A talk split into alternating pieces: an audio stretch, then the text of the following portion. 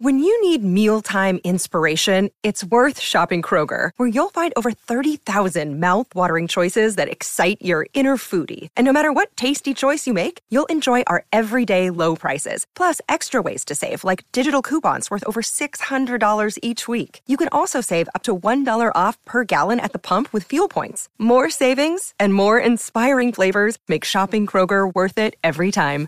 Kroger, fresh for everyone. Fuel restrictions apply.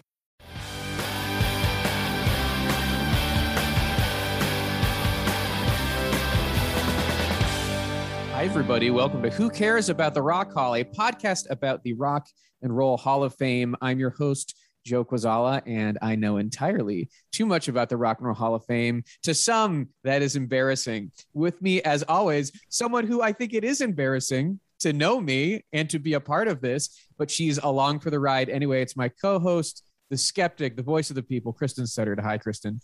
Hello, Joe. Wow. Yeah. Embarrassing to some to you specifically you're Mostly embarrassed for me. me. i'm very embarrassed for us as a as a whole as a podcast as a community but also i'm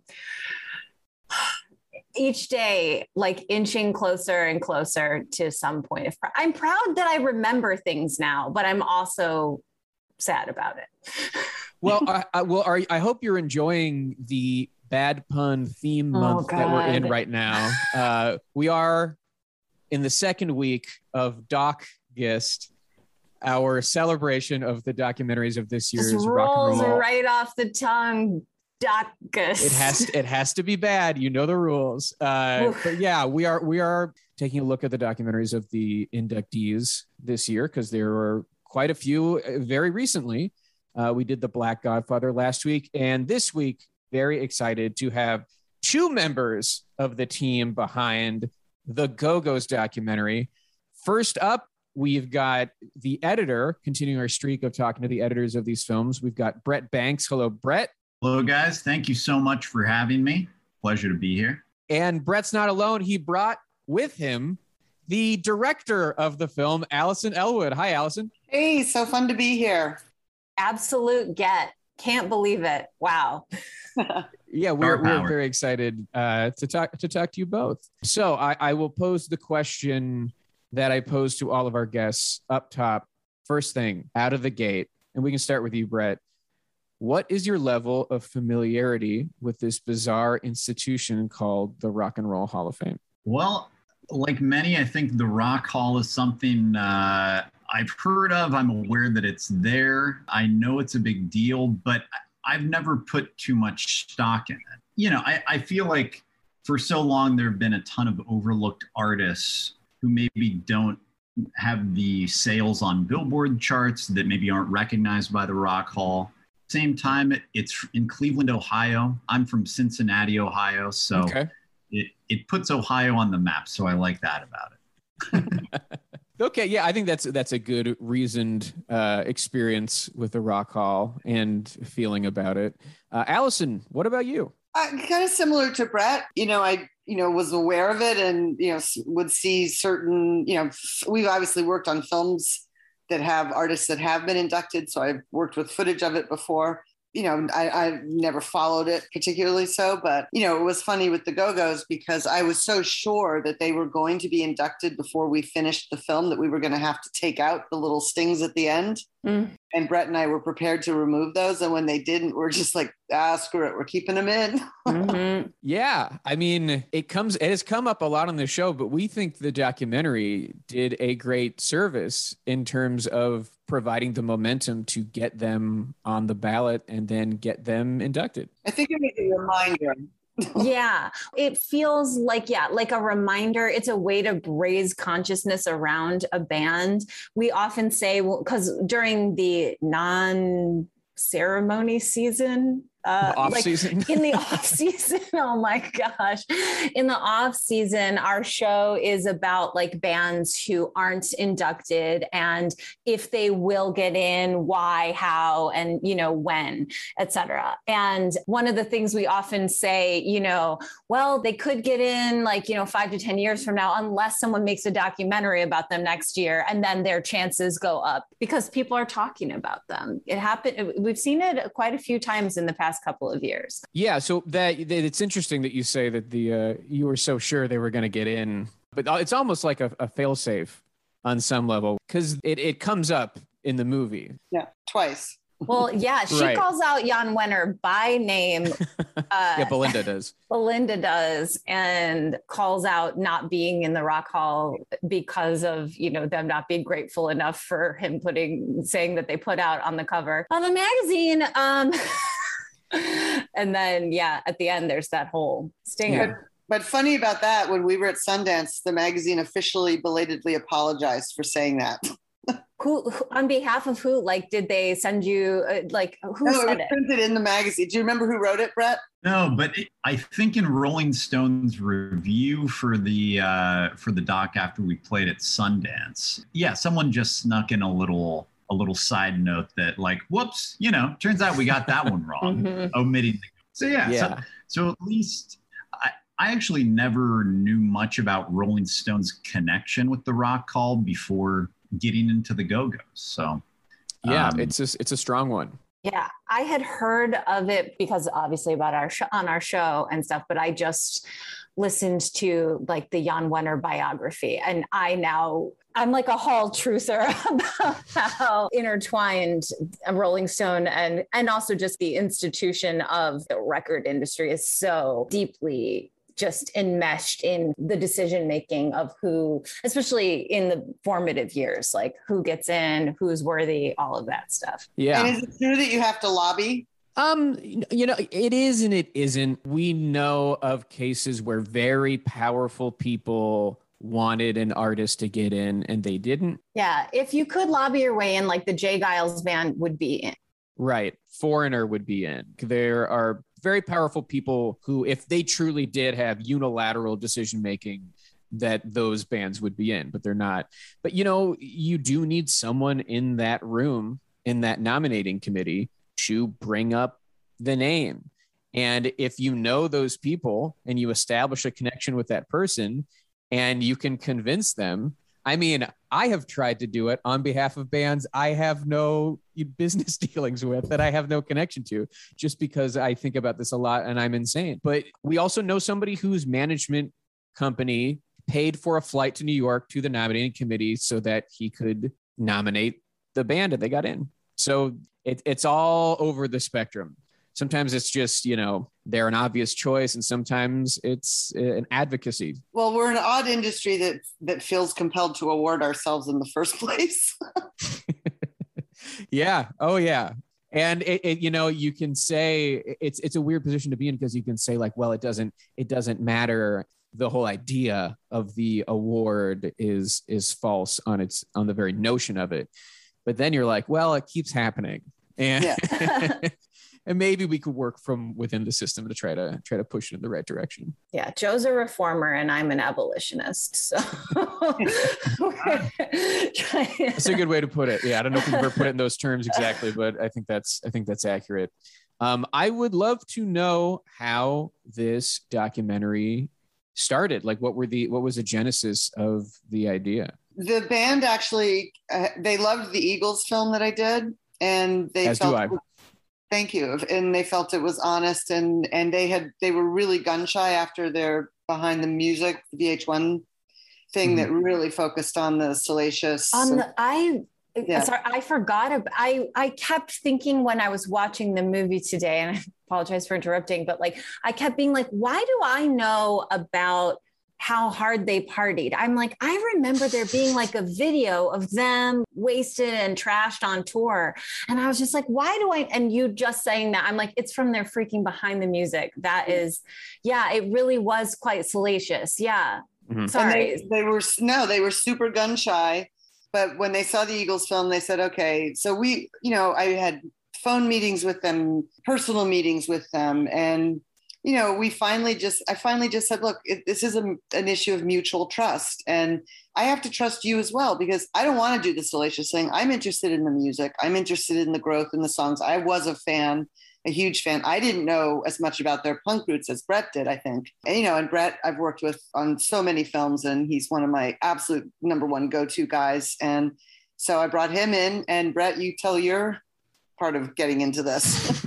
actually, it's funny learning about the Go Go's punk roots. That was what hooked me. Um, but Allison gave me a call one day letting me know that she was going to direct a doc about the Go Go's. And this was, at that point, all I really knew was Our Lips Are Sealed and we got the beat. So I quickly, I quickly just wanted to, of course I said yes, but I quickly wanted to know, like, you know, what else is there? And it didn't take long to find videos and photos of their early days before Jane knew how to play guitar, you know. Mhm. Right. and just seeing seeing this band that so many of us know from like you know watching highlights on MTV or something and as this super not quite bubblegummy but a definite pop group and and seeing where they came from and being legitimate punks who crawled out of the same scene as you know as The germs. uh, the germs and as the plugs and i mean so many like legitimate punk punk yes, bands. like punk cred punk. Like this yeah, isn't some fooling crusty around. bands were intense and hardcore. totally and, and like early photos of jane wiedlin who is the sweetest and tiniest pixie of a person.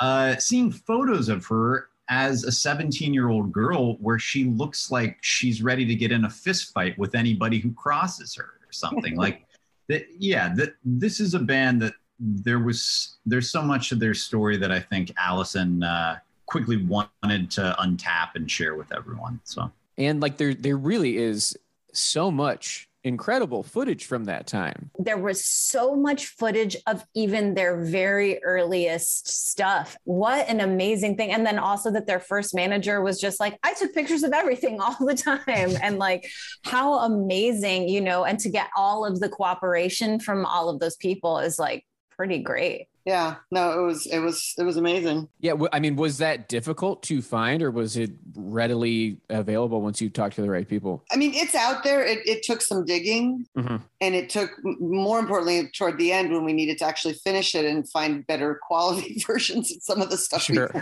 That's when Brett and I were literally pulling out our hair, going, "We can't use this." It's like, you know. Yeah, right. Yeah. Unwatchable. Yeah. Yeah. But no, there's a lot of great stuff. You know, it's weird because I had just, you know, I was also simultaneously kind of finishing the Laurel Canyon series, and Laurel Canyon stuff had footage that was film that was shot earlier, but Mhm. film holds up so much better than videotape, especially the early videotape. Mm-hmm. So the quality was ironically better 10 years earlier than it was in the early 80s. Yeah. Yeah, that also that feels like a microcosm of both those scenes. you know, one is like down and dirty, one is you know very you know up in the canyon, very clean Yeah. and But we kind of just went with that as a style. In fact, you know, we we kind of used that kind of grittiness Mhm. for you know for our, our titles and animation and stuff we wanted we embraced it Yeah, it and it it absolutely works. The aesthetic comes across for sure. And I thought the choice to kind of begin the movie not dwelling on their childhoods, but focusing rather on the connection to punk when punk entered their lives felt super important. yeah there was that moment of the spark I felt like the film spends more than half on the rise before they get famous, before they break, before it starts with, okay, we don't know how to play instruments. And then it goes up to like, I feel like it's like, they don't even get their first record deal until over halfway through the the movie and so you're watching them grow and learn we just did you know it's darkest. Uh, uh, it's better. I really like darkest more than fulai i will say. I'm enjoying it a lot more. I like the subject matter a lot more. Um, but I think that one of the the coolest things about it was I, I learned a lot that I didn't know I had a surface level awareness of the band. I felt like it focused more, less on the salaciousness and more on the, the friendships. And there was drama, but like it wasn't an, a National Enquirer piece. Like, and the fact that they were all on board to agree to be interviewed, even the band, band members who had been fired and who, you know, and the manager who had been fired and all of that stuff. It's like the fact that they were, that they came back together at the end. I was like, that makes me feel nice. Yeah, was that ever at all an issue? It was an issue for uh, Margot and Elissa. It took quite a bit of convincing. I mean, I can imagine uh, that's Elissa Bello, the original drummer, and uh, Margot Olavarria, the original bass player, because you know both of them were kicked out of the band. And then there's Ginger, who was their manager from the very beginning and through a lot of their success, but was pushed out kind of at their peak. Ginger was on board pretty much right away.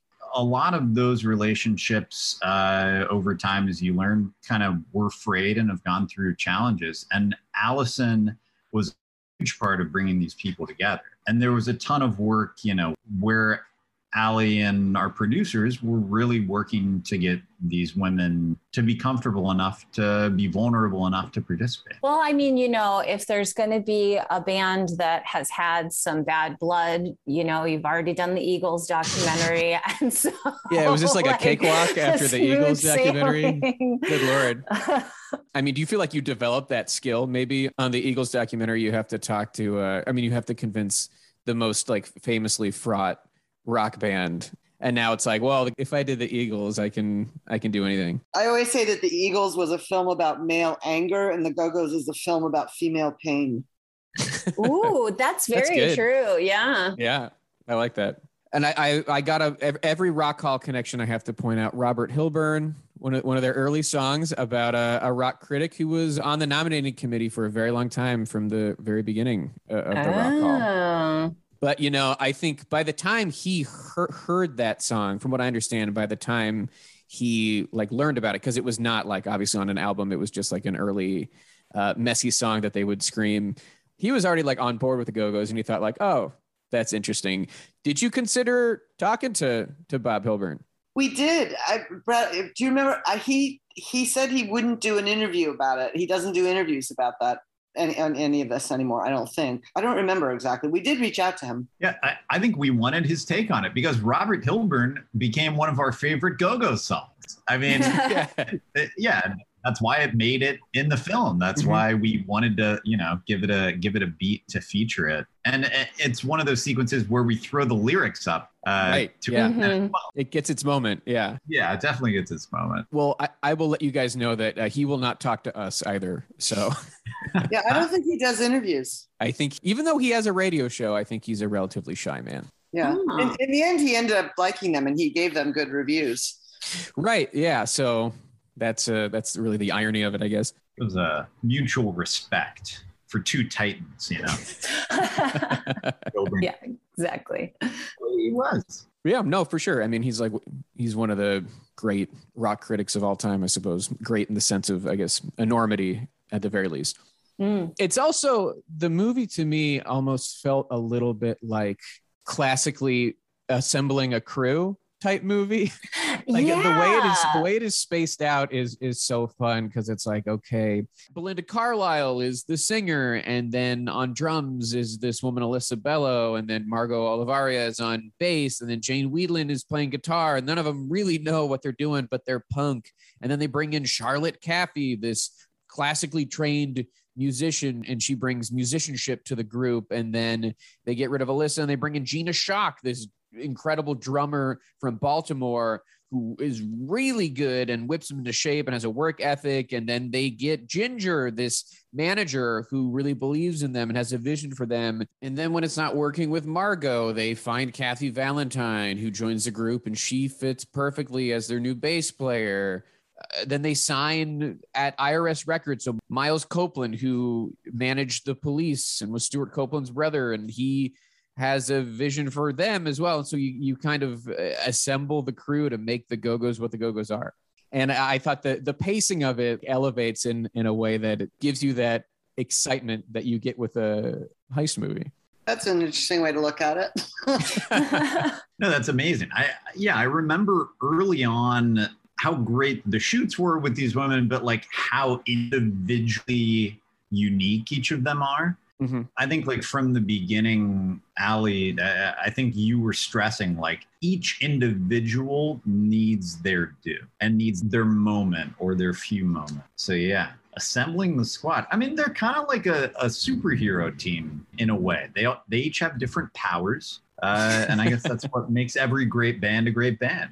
I remember seeing them when I was like a young kid and being like, look at these pretty women doing their thing. They're like, why did we make it? And it's like, oh, well, you know, the songs are good and we're talented and like all of that stuff. But it was also a very beautiful package that they wound up in, in a way. Yeah, but they had to fight hard for that package. That oh, package, oh, yeah. That wasn't a sellable package at the time they were trying to sell it and they got rejected, rejected, rejected they just kept working really hard and obviously you know miles came in and saw them and believed in them and and was willing to take a chance where others weren't because no one had done what they were doing at before them they were the first they were the only first all girl band to write their own songs and play their own instruments and to be put together by themselves. They weren't, yeah. you know, Svengali. I know Miles has a great line when he talks about signing them. And, it, you know, he's like, they're from LA they're punks and they're all girls. Like it was perfect. And I think it took someone with a sort of outsider mentality like Miles Copeland to take that first step that I think probably pop culture later, well, pretty quickly hopped on. Mm-hmm. Mm-hmm. And I, and the that quote that you said that I like that you forgot to mention was it doesn't even matter if they're good; they happen right. to be good but Very like true. there's there's all these which i love that there's all these elements that are so interesting like fuck like they don't have to be good already we just have something that you kind of want to see play out but then they also happen to be great and and have great songs well, and I think what's fascinating about that to him, he's like, it's obvious this is a slam dunk. And then also, they're very good at writing songs and playing music and stuff. But, you know, label after label after label before that had seen that exact same thing and been like, yeah, no, that's not a winning combination. And he was like, it's such an obviously winning combination. And we now, I think, have retconned that into our subconscious. We're like, yeah, a girl band.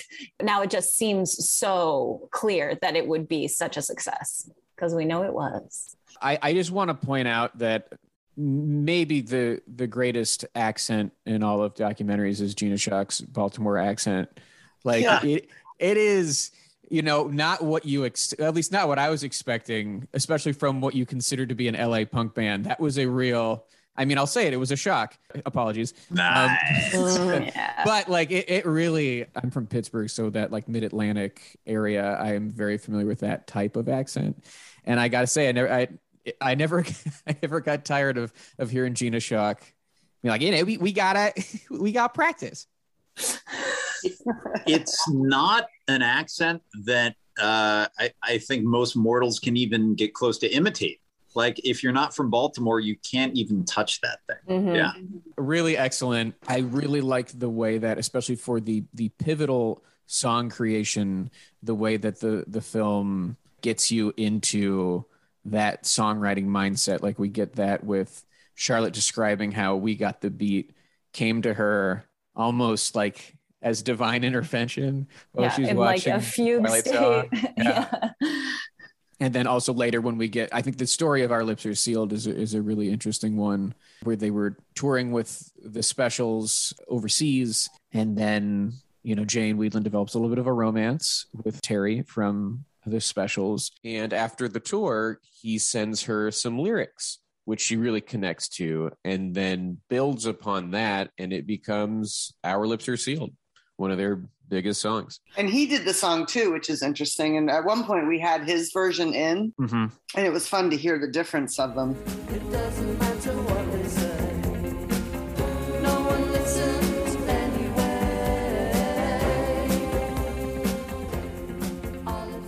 what was his band called that played their version of Our Lips Are Sealed? I always forget. It was like the the fun, oh, the, the, fun, fun boys. Fun boys, fun boys, fun boys the, the fun boy three. Fun, fun boy, boy, three, three. yeah. The Fun Is Boy it called 3. The Fun Boy 3? I think it's just Fun Boy 3. Fun Boy 3. Fun okay, Boy 3. good. I'm just like, I, that does that shouldn't have a the in it.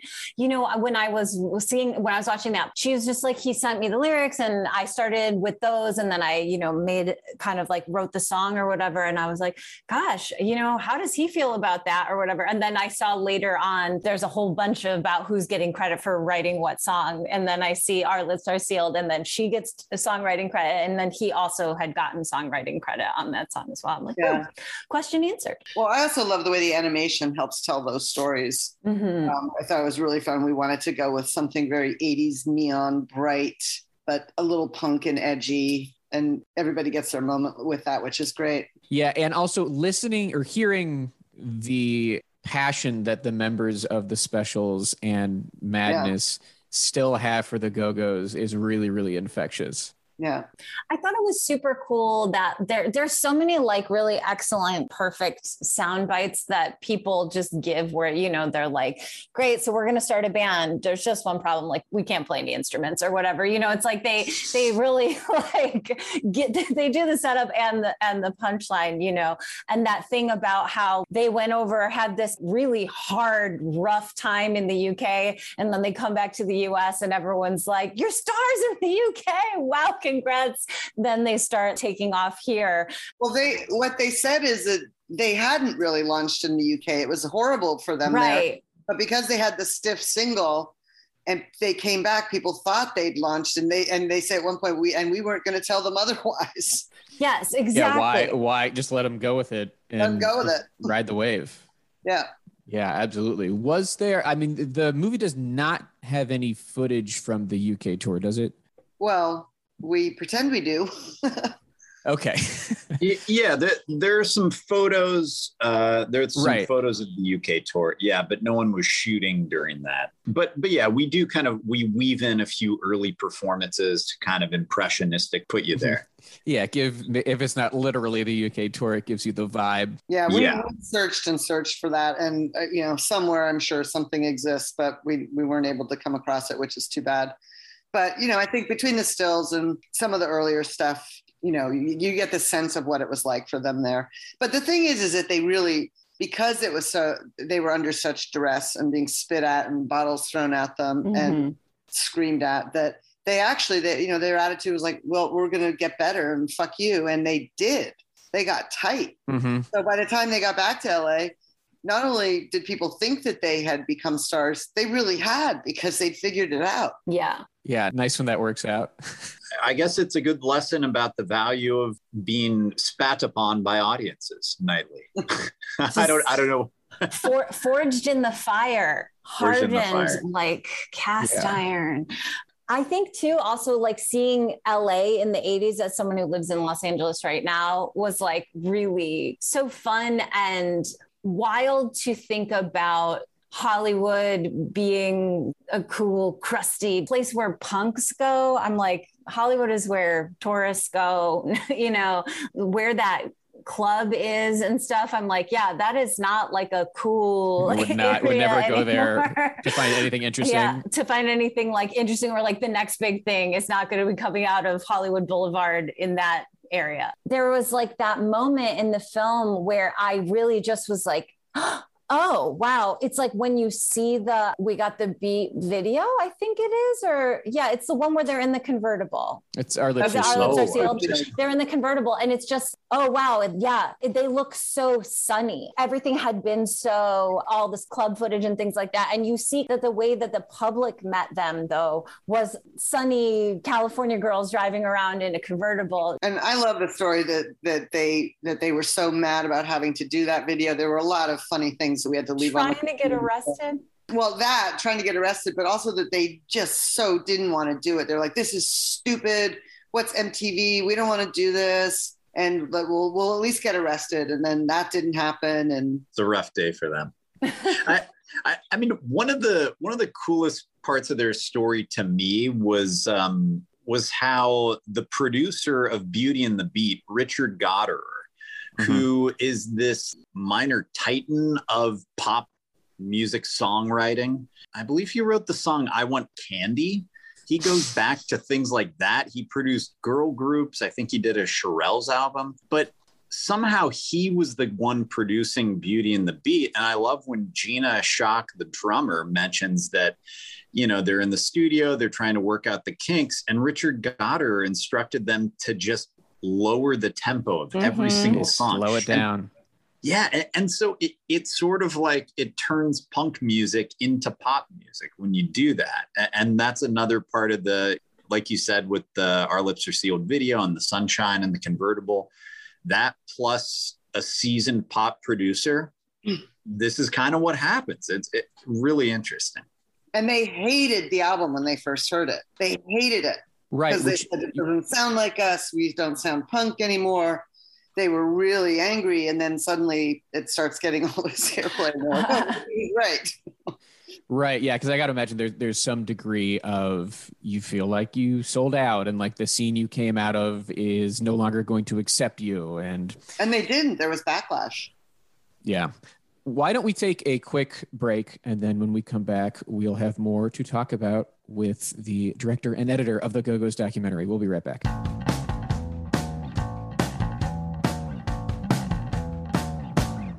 Welcome back to the show, everybody. We hope you had a nice break. We hope over your break you learned a fun fact. We learned a fun And fact. also that you gave someone a nice compliment. yeah, for sure. Fun fact we learned over the break. So there's a part in the movie where Kathy Valentine has to sub in. She's not the bass player yet. Uh, she's subbing in for Margot, the original bass player who is sick, and she has to learn all the go go songs on the bass, an instrument she does not really know how to play. And she does it in like a three day Coke binge, uh, super, super focused, like trying to figure out. And you hear that in the movie. You hear, you know, what is in quotes her learning those bass lines, the person actually playing the bass. Why? It's Brett Banks. An editor with many talents. I feel many many I feel heard. Um, yeah, I guess the way that scene came together, uh, obviously Kathy tells the story beautifully about how she decides to go on a three-day coke bender after lying about her her skills on the bass. But yeah, I, I guess while editing the scene, I was just kind of reaching for a little soundtrack that would sound human, and uh, so I picked up my bass. And it it's one of the benefits of being a musician when you work on a music doc. You can really like crawl into the skin of these characters in a way and play what they play. So yeah, I the three day coke bender didn't happen for me. I, I maybe had uh, I had like a beer and a whiskey, tried to get loose, you know, Mhm. tried to tried to play slow. But uh, but yeah, that was one of the fun little nuggets in the movie. Yeah, I remember. I was like, "Oh wow, they have incredible archival material." Well, it, it does kind of morph into instrumental splits of some of their songs that we were luckily able to get our hands on. And like those were so much fun to play with. Like, do you mean you had like the actual stems uh, Yeah. from the track? Okay. Exactly. Yes. Yeah. So we were able to, you know, hear everyone's individual playing and kind of make it feel like you're hearing their voice uh, here and there with that as well. So that is so cool. Yeah. I feel like when I was watching this, I was like, I just, Kathy Valentine has been to therapy and it shows. Yeah. I was like, She's a We just- yeah. we just love a person who can be like, we did not have the tools nec- that we needed. We did not have the emotional capacity to be the people that we needed to be for each other at that time. And I recognized that. And I was like, oh my gosh, this is a person who has healed. this is someone who has worked through their trauma. It was like very cool to hear someone just so accurately be like, we were young and we could not support each other in the ways that we needed at times. We were ignoring big problems that other people were having because we were having our own problems. And I was like, all right, Kathy. Yeah, that one moment during the talk show recording where she sums up everybody's issue, like boom, boom, boom, Yeah. boom. And then she goes, and I was part of it too. You know, it's like yep. it, was- it, it was amazingly insightful. They're all amazingly insightful. They're all, I mean, the, the most fun thing for me was just how incredibly smart and funny they are. And their banter together is very real. And I'm so glad Brett got to experience a bit of it at Sundance because it's just rapid fire. They're comedians. They really are. There are so many cute, endearing, real moments between them. And the whole like clown family thing, I think, is like one of the cutest things I've ever seen. And right. And that occurs at a time, if I'm not mistaken, where, you know, they're having trouble with each other, Mhm. but Yeah. they still manage to just do this goofy thing where they put on clown noses and take pictures where they're pretending to birth Jane Wiedlin. that doesn't come from a group that doesn't have fun and doesn't, I think, fundamentally love each other Mhm. also. and that ultimately is what comes out i think is that you know they're like sisters they really are and you know, sister. I've got three sisters, and yeah, we fight, but we also love each other dearly and we come back around and and they've come back around multiple times thankfully. Yeah i would say the core five really have a good perspective on the things that went down that were ugly. The things happen like it's decided the group is over and not everyone has a say in it or jane wiedlin wants to express herself by singing lead on a song and nobody backs her up and stuff that at the time and you could understand if someone still held a grudge but they all seem to have a good and healthy perspective on it while still acknowledging the pain yeah. Yeah. They don't minimize or sweep it under the rug what happened, but they all seem to have processed it. And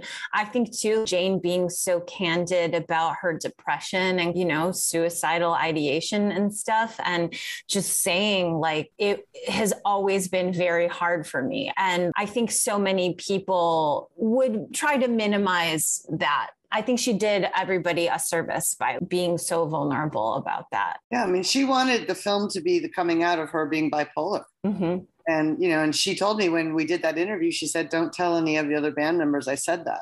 And I'm like, whoa, that's going to oh, be. Wow. oh, wow. Yeah. Did you all watch it together at Sundance or, or had they seen it? Prior we watched to it or? together at Sundance. We had sent them at the exact same time. We sent all of them the link and they watched it in varying orders. Belinda, I think, let it sit on her computer for two or three days before she had the courage to watch it. Mm. So I was a nervous wreck. yeah. Now, when was the Sundance screening? Did you guys get in under the wire before the pandemic? Yes. Like kind of right. We were like the, the last 2020 pandemic. Wow. Right. Because my, my recollection is I remember when it came out, for public viewing, uh, and it yeah, was it was, was locked later, down. Yeah. yeah, we were January. Man, that's that's really special that you guys got to have that. Yeah, I think during the pandemic, whenever Alison and I would chat, we would often measure time based on like pre Sundance or post Sundance, almost to like yeah try to talk about something positive that isn't covid so yeah. yeah. no that was the last gasp of the old world yeah truly wow. and the sad thing about covid though is that you know the hope had been to release the film theatrically mm-hmm. tied into their concert tours that they had lined up for that summer that it would hit these cities and i think it could have been an incredibly huge summer blockbuster movie and we just didn't have that opportunity i mean we're lucky we got to see it with an audience a few times at Sundance, which was spectacular. I mean, the mm-hmm. audience just went nuts. And especially when they would do their Q and A, because, like I said, they are very, very funny. Well, you know, I guess silver lining, and you guys maybe have thought of this, but when that movie came out was at a time when the country, if not the world, was starving for stuff, and everybody was watching, trying to get their hands on anything interesting to watch. And I think that got some eyes. I would like to think that got some eyes to it who maybe wouldn't have seen it if that was not going on. Maybe, yeah. I mean, you know, look, why why not spend an hour and a half watching beautiful people make fun music and tell great stories and great antics? Yeah. I have a very specific question about the the moment when they ditch Ginger, their original manager, and they go to a bigger management firm that is not named in the film. Now, if you do a little bit of research, you can figure out what the management is. And there's there to me was a little bit more of a story there. May I may I discuss freely and potentially can we talk about why that's not in the movie or should I cut all this out? Um, you can say whatever you want. I might be quiet about it. Okay. So if you like look up old, I believe this is in an old Rolling Stone article, might be somewhere else. The Go Go's were enticed to go to frontline management specifically to be repped by Irving Azoff. Oh boy. Who at that point, and as Alison knows better than anyone else, had made the Eagles the biggest thing. And he was, you know, one of the most powerful, even at that time, you know, one of the most powerful managers. And, you know, he was inducted into the Rock Hall mm-hmm. last yeah. year. He's um, an asshole, but he's our asshole. That's... As, yeah, as Don Henley likes oh, to say. Yeah, yeah, yeah, yeah. Now, they, so they were lured I didn't to, know it was him. I, this they is were information lured for me. to his management firm, but right as they were like almost signing the papers, he left to go run MCA Records. and so to me, that I thought was an interesting storyline of like, we're going to be rep by this guy signing on the dotted line. Oh shit, he's gone. Now, none of that is in the movie for reasons potentially. That is true. That is what happens. I mean, I work with Irving and you right. know, I have a relationship with him and other things. And there were some actually very funny things that Gina said about him that I think that Irving would have gotten a kick out of. But mm-hmm. it, at the end of the day, it wasn't about Irving, it was about Ginger. That's why right. we didn't put it in. Okay. It didn't matter who it was with. It was a suit. Mm-hmm. She got replaced by a suit, and that's what was hurtful to her and maybe yeah maybe that is a more powerful way to to tell that is you know the and i just love ginger i mean I was just enamored by her from the minute that she just like comes on the scene and then the fact that she is she's really candid about her hurt from that situation and hearing Jane basically say we made a huge mistake.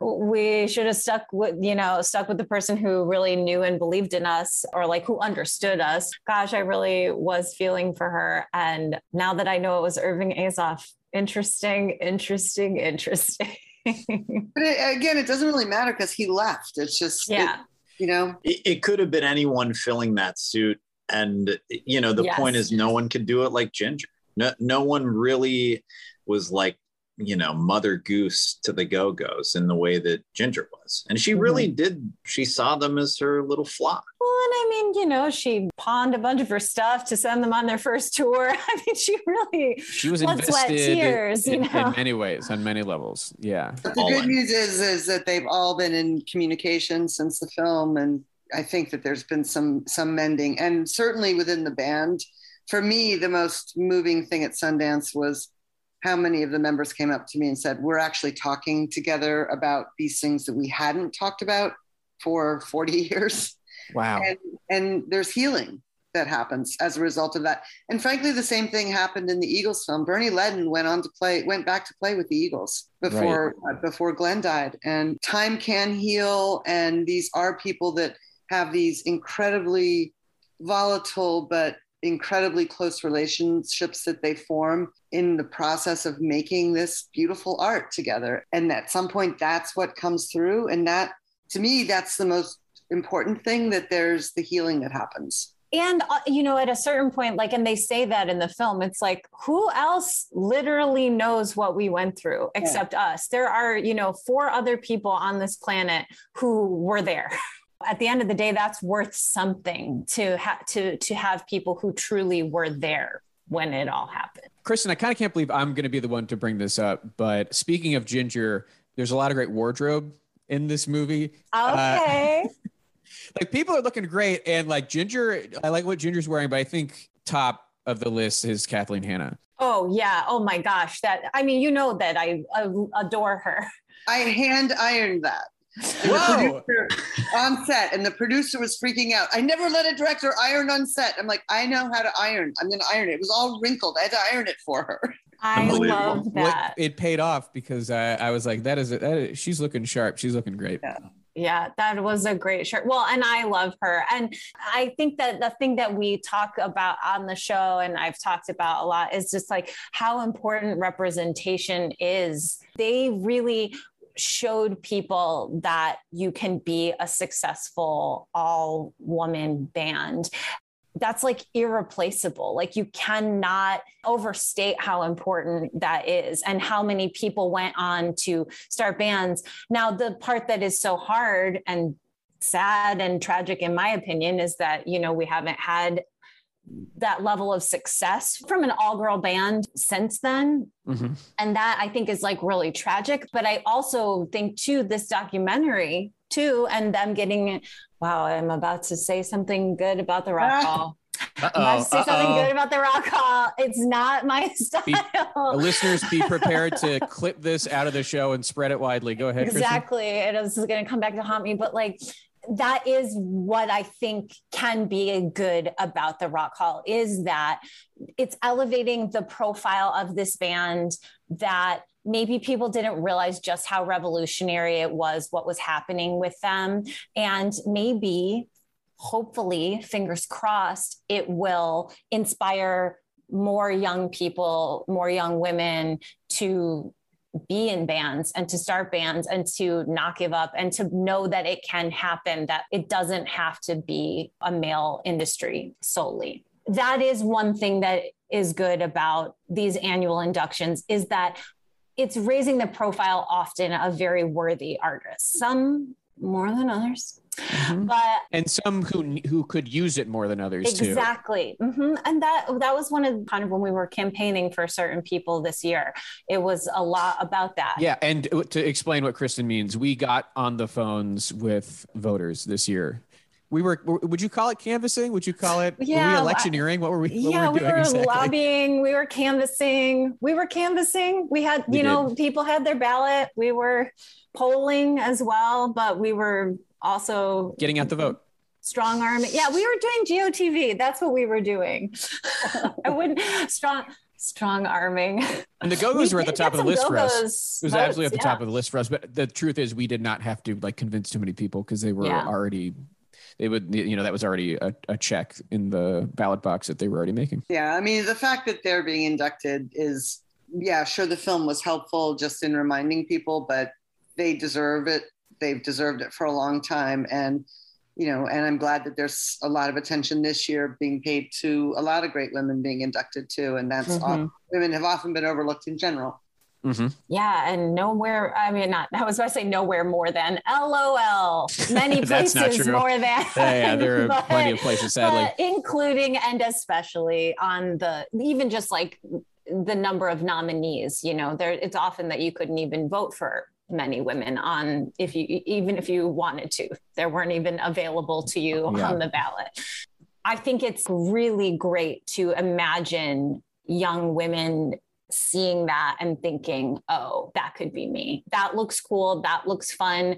I think oftentimes you hear about bands or women in rock music and they're talking about their relation to men you know they were someone's girlfriend or they were trying to impress someone et cetera et cetera it was like these women wanted to be a part of this scene and they wanted to do it with other women it's interesting that you bring that up because we other than jane and terry and jane and gina we really don't bring up relationships in the film Mm-hmm. And we did that That's intentionally true. because it mm-hmm. they were focused on their music and they had things going on, but that wasn't what was important for their story. Yeah. yeah.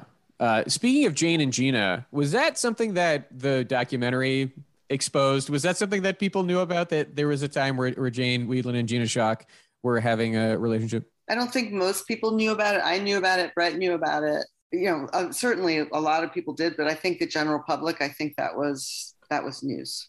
And Gina just went there. I didn't force her at all. She just went there. And she has a very funny attitude about it.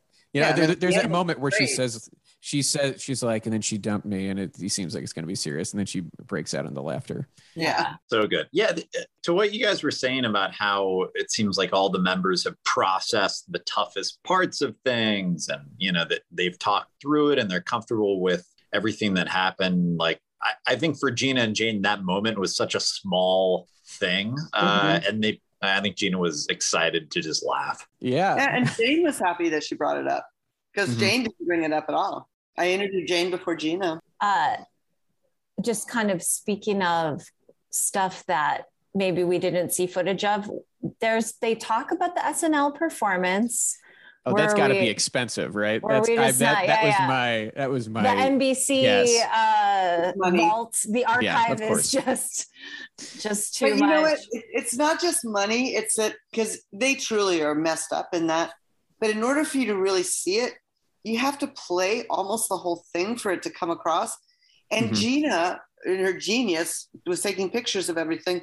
She captured the moments of how fucked up they were on single frames. Uh-huh. So we just use 30 seconds of it and get boom, boom, boom, boom, boom, get out. And it was better told that way, honestly. Mm-hmm. I mean, just what a gold mine all of her photos were. Wow. How amazing. Chaos in her part her house in San Francisco.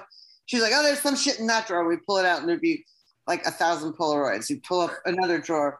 So I was like trying to organize it for her. It was nuts. But I did organize it for her. I hope she didn't throw it all back in boxes. that was very nice of you. Wow. I want to give a, a shout out to Paula Jean Brown. Oh Yeah. yeah. you know a, a late addition to both the movie and the group you know she she steps in when jane Wiedlin leaves and you know she's not with the band for very long but her presence and what she does is so important i mean she saves charlotte's life Yeah. and that was such a powerful moment and i, I thought it was interesting that it, it took an outsider to step in and see the problem immediately and got her the help she needed. Yeah. I'd say within, especially to Paula's credit, she had never played a gig like Rock in Rio. Like she, Mhm. she had been uh, only in really like obscure, unknown bands, and so amidst all the excitement, I'm sure she felt the fact that she was brave enough to say to this new person, Charlotte, who she was really indebted to for the opportunity, but just Mhm. telling her about how uh, she needed help. Yeah, no, it's- Paula's a brave person for sure. Yeah. And then she writes mad about you. I mean, come Yeah. on. that was one of the things that I thought was so interesting about the movie was and it's so interesting about the band it is so uncommon for so many people in a band to all be gifted songwriters Yeah. you've three great songwriters and it's just really a lot of incredible talent i think that the movie talks about it and stuff too about the value that we place on songwriting versus performance and kind of like how much more money you can make if you are a songwriter. And we just were talking about the black godfather last week but like you know one of the big things that he is always telling to his, he was always telling to his clients and to anyone that he was advising was you have to own your masters and you have to own the publishing rights. Like those are things that you absolutely have to do. Absolute props forever and ever to ginger for Yeah. knowing that saving them from getting that terrible first record deal that so often is what happens to bands. We've just seen that story over and over again. It, their debut album is their biggest selling best of all time and they made $20 off it because they got a terrible deal because they were so excited to sign something you know? It's a tricky, it's a tricky thing, but uh, you know, I do think that the bands that have had a lot of longevity are ones, you know, like U2 and REM that that just say we share everything across the board Right. and don't del- delineate that way because everyone does contribute. There are two sides Mhm. to the story, and I get it. I get it, but I was very disappointed when Jane left. I, I was watching the movie. I'm like no, she leaves, but I'm watching. I'm like, don't leave for what? For this? It's not work. Mm-hmm. Don't do it. You know, come on. And then also just seeing how much it hurt Gina and Kathy, and like. Yeah, it's hard to be just a drummer out there. You know, a drummer rarely is the focus point of a band a few major exceptions, but like it, it is, It's a, a it's- thankless job. yeah. It's like also one of those things where if you're not a songwriter too, and she's like, I'm not a trained musician and I'm not re-, well, she went on to be a songwriter, but you Yeah. know, it was like she had, she's like, I love the band. I want to stay in the band. And it's so, oh, that was so hard for, I was like, Jane, don't go. Why'd you do it?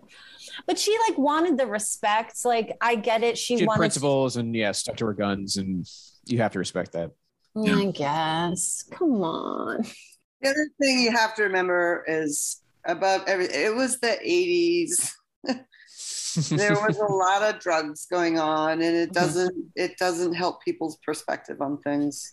Yeah. Right. Tale as old as time, but a true story. And that's why we keep telling it. But it's like money ruins everything. that's when the Yep. fun stops. Like the Yep. money comes in, and then now everybody's miserable. They're playing the biggest stadiums of their lives. Their dream is coming true, and they're they've never been less happy. And I was just like, give them a break. Let's get let's let's give them a vacation over here.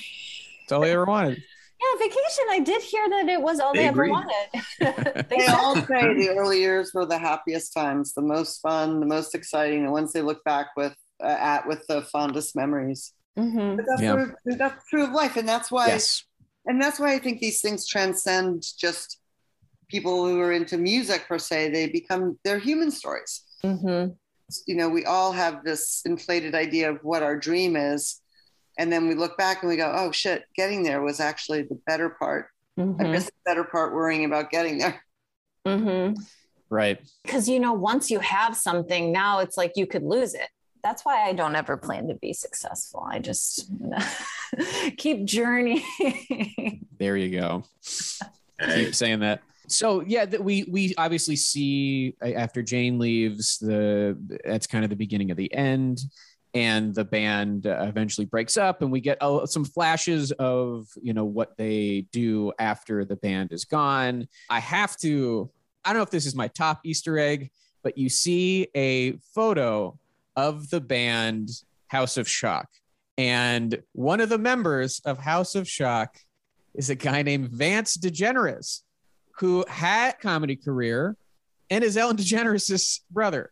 what i was oh, yeah. about And that's it's a fleeting moment. It's only like truly for like comedy nerds. You're like, Vance DeGeneres was a correspondent on the Daily Show for a little bit and is Ellen's brother. But you see it like in a in a promo photo for Gina's post Go-Go's band. So, Joe, did, did you just recognize Vance from the photo? You know Vance that well? Is that right? It has all their names. Oh, it has the yeah names. it's Yeah, written no, you're right. underneath Yeah, and I would I would not have recognized an old picture of Vance DeGeneres from his face alone, but no, it was it was the it was the name. Oh, for sure. Yeah. That to me, that's a it's also like one of the Easter eggs where like I want to like point and yell it out, and everyone's like, well, "What are you talking about?" We had at one point a bit of him talking, of them talking. Did we cut that out? I can't remember. Vance? Yeah, Vance is not talking oh as far as I Vance, recall. Vance and Gina had a had they had a little bit in there at one point, but we had to cut it, I guess. So Yeah, Joe, I, I think I had the same reaction. Uh, it must have been when I looked at the photo and I, I Googled Vance DeGeneres just in case. There can't be that many DeGenereses. And Uh-huh. I think I called Alison because I was so blown away with it. And uh, yeah, it just sort of, you know, there it is, Vance. Yeah. Well here's another easter egg vance degeneres' wife joanna is a headshot photographer and she took my headshots in chicago Whoa! uh, 10 years ago wow. Incredible. because I was like, wait, Ellen has a Ellen has a brother too because I knew that like Joanna DeGeneres was also was in some way related to Ellen, but now I just googled it and realized that no, she's Ellen's sister-in-law. Mm.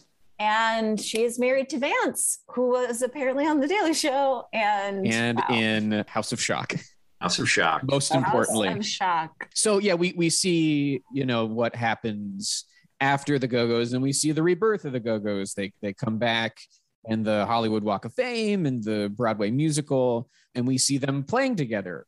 You know, back together, performing music for the first time in a while. And, everybody's wearing glasses, looking at their music. I love it. I think it's great. Yeah. I think I want to see more things like that. I want to see more women in their middle ages rocking, kick ass. living, being alive, looking like human beings. Like Yeah, I our, our culture that. tends to not show that, which is unfortunate. yeah, I I had a I loved question. it. Gina loses the beat because she she grabs a coffee or, or whatever happens when they're rehearsing. And then she says you know it doesn't hurt to rehearse it only makes you tighter which we had heard early on in the in the movie.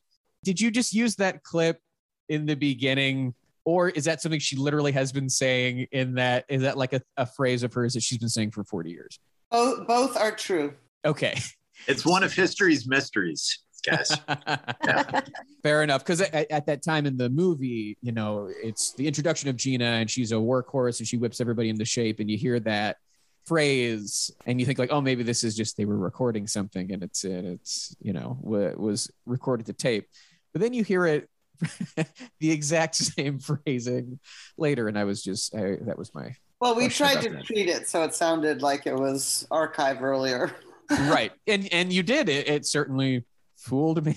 Absolutely.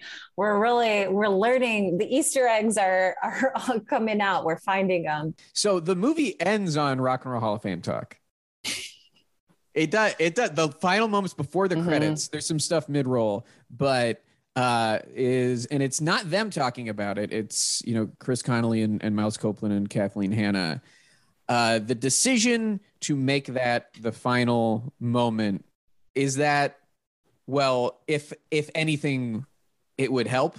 Is that the thinking? From my perspective, I was so pissed that they weren't inducted the year that we were going to take all that shit out. Mm-hmm. And I said, fuck it, we're keeping it in. And I was fully prepared for the band to say, eh, maybe we shouldn't do it. And they were like, ah, yeah, fuck it, we'll leave it in. So it just, you know, they all say they don't care, but they do. And I care for them. And it, it also, it was funny. Yeah, absolutely. And I think Yes. it, it, it's a note that I do think ending on it and, and the acknowledgement of it, let alone the whole documentary. Like I said, I think it's that that momentum that was built. I do think it, it played a part in their induction. And so I thank you. but like ge- genuinely, I, I mean, like yeah. what a, a great culmination uh, what a year for them and can we talk about your involvement with the induction ceremony Um, I'm I'm cutting their their videotape for the for the induction. So the package which The is package, you know one of our favorite parts of the ceremony. always the always the I love at it. these induction ceremonies these packages are are so much fun and i think i'm so glad that you're doing it because you're you have the qualifications to do so yeah, well, we're using a lot of the film. I'm just trying to show their progression. It's it you know it, it it's going to be fun. How long is the uh, the package, Alison? What's the run? Eight, eight minutes. Okay.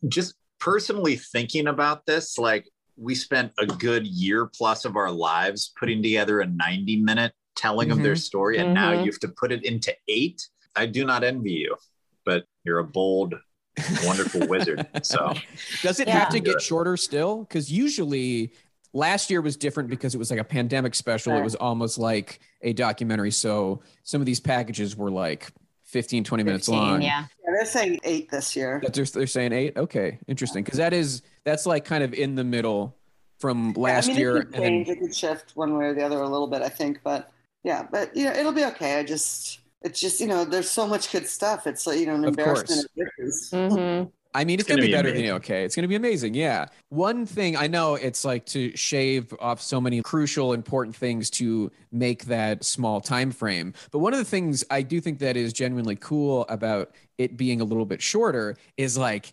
it punches you like the impact it hits you and that's always a fun and exciting thing about those packages is that you get a lot very quickly Yeah, you it's get a like real amped up yeah, it's a real rush. Even bands that you don't like or think that you care about it all by the end of, of a good little mini You're doc, you're you're, like, your oh fist." my gosh, I do. They should be in the Rock Hall. I care about the Doobie Brothers. I guess. How did this happen to me? uh, alison are have you been talking to the band at all about their induction Not recently. We I haven't spoken with them in a little while, but I probably will again soon. I haven't told them I'm doing the film for them. breaking news Breaking news! Wow.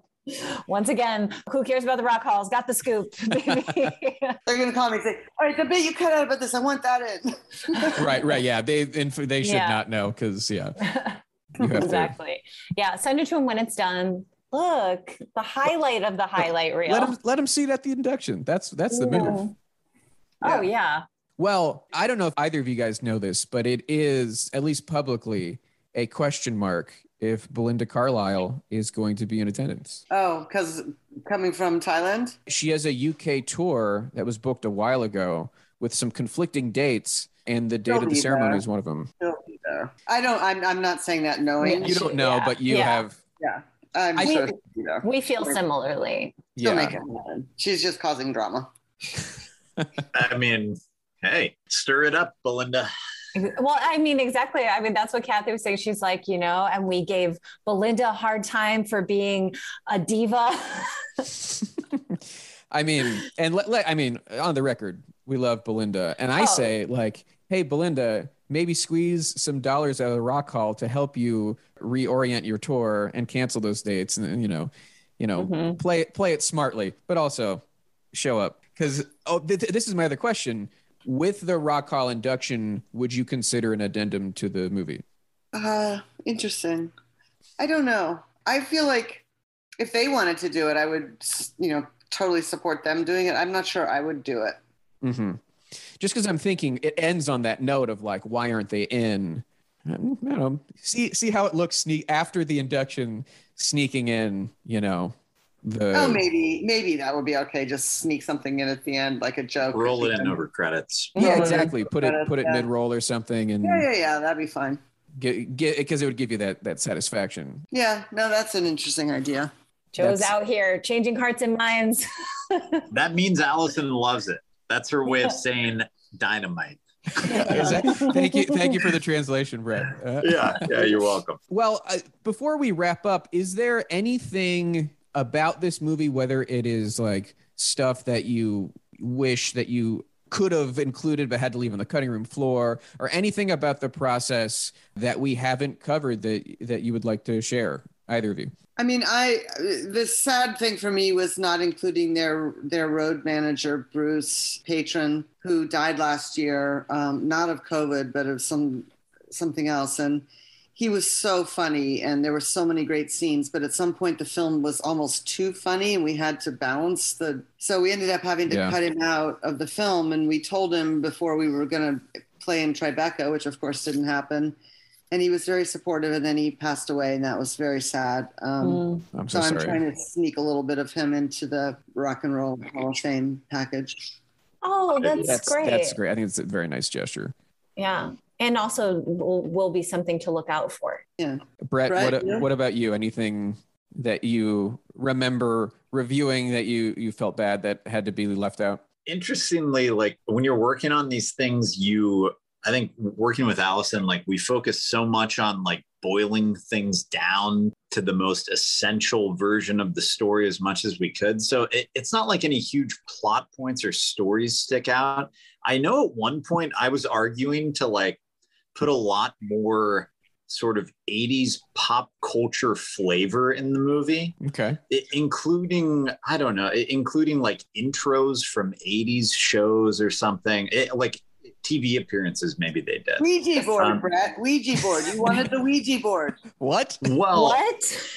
okay okay Ouija board, Rubik's cube. Yeah, that's coming what I was by. gonna say. Was there's like a Rubik's cube spins across, the, wipes the screen. Great Ouija board story. Tell it. no, no that was all goofy stuff but no alison is right we we did go back and forth a lot on a ouija board scene where where belinda and pleasant gehman who is in the film mm-hmm. they speak about their time in disgrace land is that right alison Yep. I feel like you're going to kill this story much better than I would. Because, Well, they yeah, do the Ouija board thing, and they say what they ask a question, and that says this room is dirty, and then. And then there was something else that happened. I don't remember. It was like some crazy thing, but it was a really funny scene. But it took like a minute, and it was like am I remembering correctly? Didn't the Ouija board call them sluts? Is that right? That's right. The punchline was the Ouija board called them sluts. That's right. Yeah. a fun moment. Maybe doesn't move the story along, but Yeah. Yeah, exactly. We'll see if it makes it into the Rock Hall package. Fingers crossed. People will be like, "Who is Pleasant Gehman?" Mm. She'll make it into that okay, cool, cool, cool. Oh, cool. Well, I want to thank both of you for taking the time to join us on the show. This was really great, and uh, it's exciting to know that there there's more coming from you, Alison, at the Rock Hall. So Yeah. that's that's really exciting. Of course, the documentary is just called The Go Go's, which is to the point, and I love it. Alison and Brett, thank you so much. Is there anything you would like to plug before we wrap up? Anything that's out or you're working on to look forward to? Not at the moment. I've stuff in the works. Okay.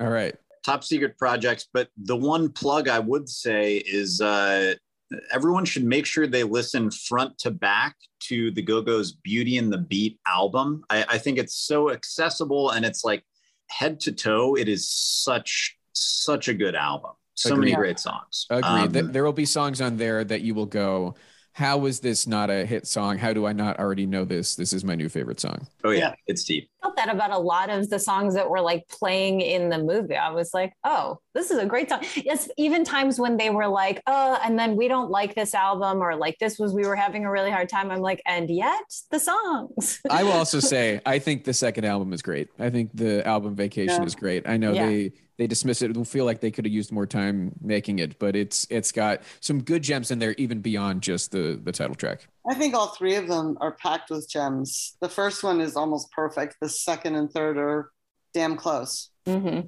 Yeah. Yeah. So yeah, uh, the, our final note is go listen to the Go Go's. Yeah, get It'll out just there. just make your life better. For sure.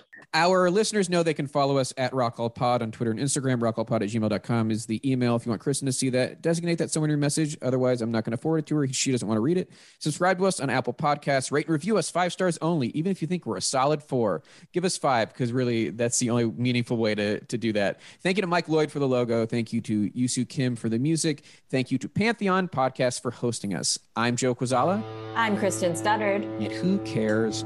about the Rock Hall.